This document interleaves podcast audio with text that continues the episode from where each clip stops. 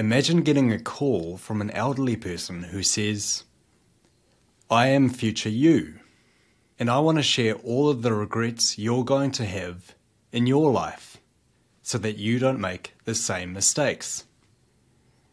We can't talk to our future selves, but in this episode, you're going to get the next best thing. Stuck in your veterinary career and need help making change? My name is Steve O'Ely, and my mission is to help you take the next steps in your career so you can find more happiness and fulfillment in your job and your life. You're listening to Next Step Vet. Join us on our journey to a more enjoyable life.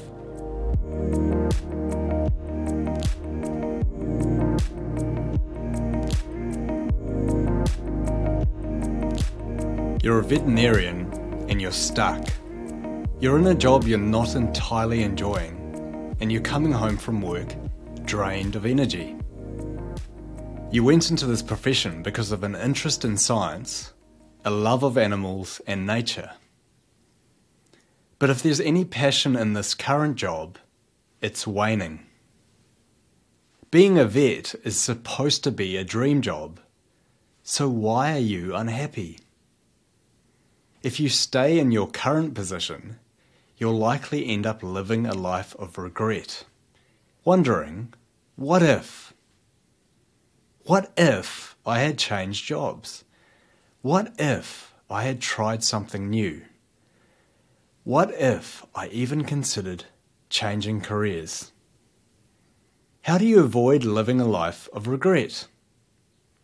In today's episode, you're going to learn how to avoid living a life of regret from the very people who reach the end of their life in regret.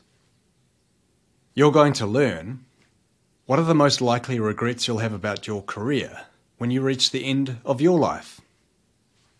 How you can live a life true to yourself, not what others expect of you. Why you'll regret working too hard and I'll give you a simple challenge you can do today to avoid living a life of regret. In doing so, you'll take another step towards designing a career that brings you joy and fulfillment. I'm creator of Next Step Vet, Steve O'Ely. As well as being a vet, I'm also a career coach and podcaster. I was heading towards a life of regret working in a veterinary job I did not enjoy. Long hours, uninspiring work, and demanding clients were leaving me drained of energy at the end of each day, and my relationship was suffering as a result. I could see I was heading for a career and a life that I was going to regret. I got life coaching, identified my strengths, my values, and my interests and eventually discovered my purpose, doing a deep dive into what makes a meaningful veterinary career. I'm now a licensed coach specifically for veterinarians, helping clinical vets like you design a dream career. In the process, I have designed a career that works for me. And now I'm going to help you do the same. So, how do you avoid living a life of regret? Research has shown the most common regrets in life are not the things we have done, it's what we haven't done. Bronnie Ware worked as a palliative nurse with elderly patients. Her patients were the ones that had gone home to die. In what was always their last few weeks of life, each person understandably experienced a wide range of emotions denial, fear, anger, remorse, acceptance. And there was always regret. For years, patients shared with her regrets they had had in their life. What probably doesn't come as a surprise to you is there were common themes. So common, in fact, that Bronnie wrote a book about it The Five Most Common Regrets of the Dying. What were they? Number one, I wish I'd had the courage to live a life true to myself, not what others expected of me. This is the most common regret of all. Looking back on your life and realizing how many of your dreams had gone unfulfilled, knowing that choices you'd made meant that your dreams were left forgotten. These ideal related regrets, like settling for a stable career instead of following a passion, marrying a safe partner instead of pursuing someone you truly love, never opening a business or travelling around the world, were more painful than regrets about not living up to responsibilities. Number two, I wish I hadn't worked so hard. Every single man she nursed had this regret, especially having missed seeing their kids growing up. Bearing in mind, her patients were from a generation where most women stayed at home. I can almost guarantee that in our generation, more women will reach the end of their lives having had this regret. I wish I hadn't worked so hard.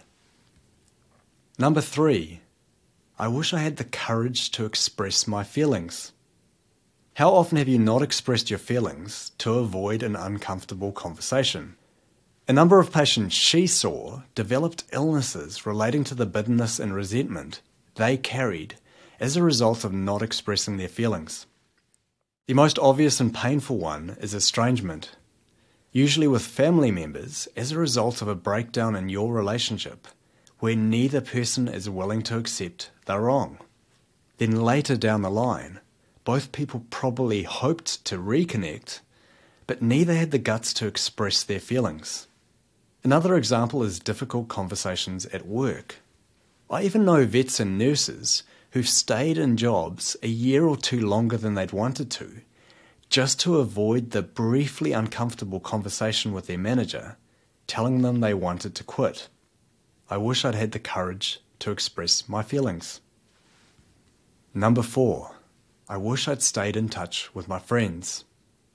Many had become so caught up in their own lives, they had let great friendships slip by over the years. There were many deep regrets about not giving friends the time and effort they deserved. How many of your good friends from school and college have you lost touch with? Number five, the final common regret. I wish I'd let myself be happy. This is probably the most surprising one. How many people did not realize at the end of their life that happiness is a choice? Fear of change had them pretending to others, and even to themselves, that they were content, when deep down they really wanted to be able to have more of a laugh and be silly with friends and family. So now you know what are the likely regrets you'll have in your life. How do you avoid making the same mistakes in your life and don't end your life full of regret? 1. How do you live a life true to yourself? A study showed people tend to put off action to realize their dreams, leading to a slowly accumulated disappointment. Shai Davidai, psychology professor and the lead author of the study, said When it comes to our ideal related regrets, we let them linger. A year goes by, we don't do anything. Two, three, twenty years go by, and that small increment of negative builds up to a big feeling of regret. Unfortunately, a lot of times it's too late to actually do something. Do you want to know what stopped us from living a life true to ourselves? Fear of change. His advice? Don't wait for inspiration. Something you'll find is a common theme in this podcast. Take small steps each and every day towards whatever it is you want to achieve and live a life true to yourself. It is also recommended you don't worry what others think and make choices based on what your older self would think. 2. How do you avoid the trap of working too hard? We talk about this in a coming episode of Next Step Vet. Find your own work life balance. Don't work 9 to 5, or more like 8 to 6, because that's what society tells you is the right amount of work to do. Do what works for you. Bryan Robinson, a psychotherapist and author, also suggests a number of other tips to avoid overworking. Make sure you set boundaries, take breaks, and avoid multitasking. Most importantly, block time in your calendar for yourself and your relationships. We are great at making our calendars look busy, but often forget to allow time for the things that really matter family, friends, hobbies, exercise, even meditation. Do what works for you. 3. How do you overcome discomfort and express your feelings at work and in life? Karl Pillemer, author of 30 Lessons for Living, whose team interviewed 1,500 people over the age of 65 about what haunts them the most about their life choices, says people hesitate to express their feelings. Their advice? Don't wait. Say what's on your mind when the person is around. I believe this applies to both work and personal relationships. Often the thing you least want to do is the thing you most need. Express your feelings at the time. Maybe allow for a small amount of time to collect your thoughts and to frame things from the other person's perspective.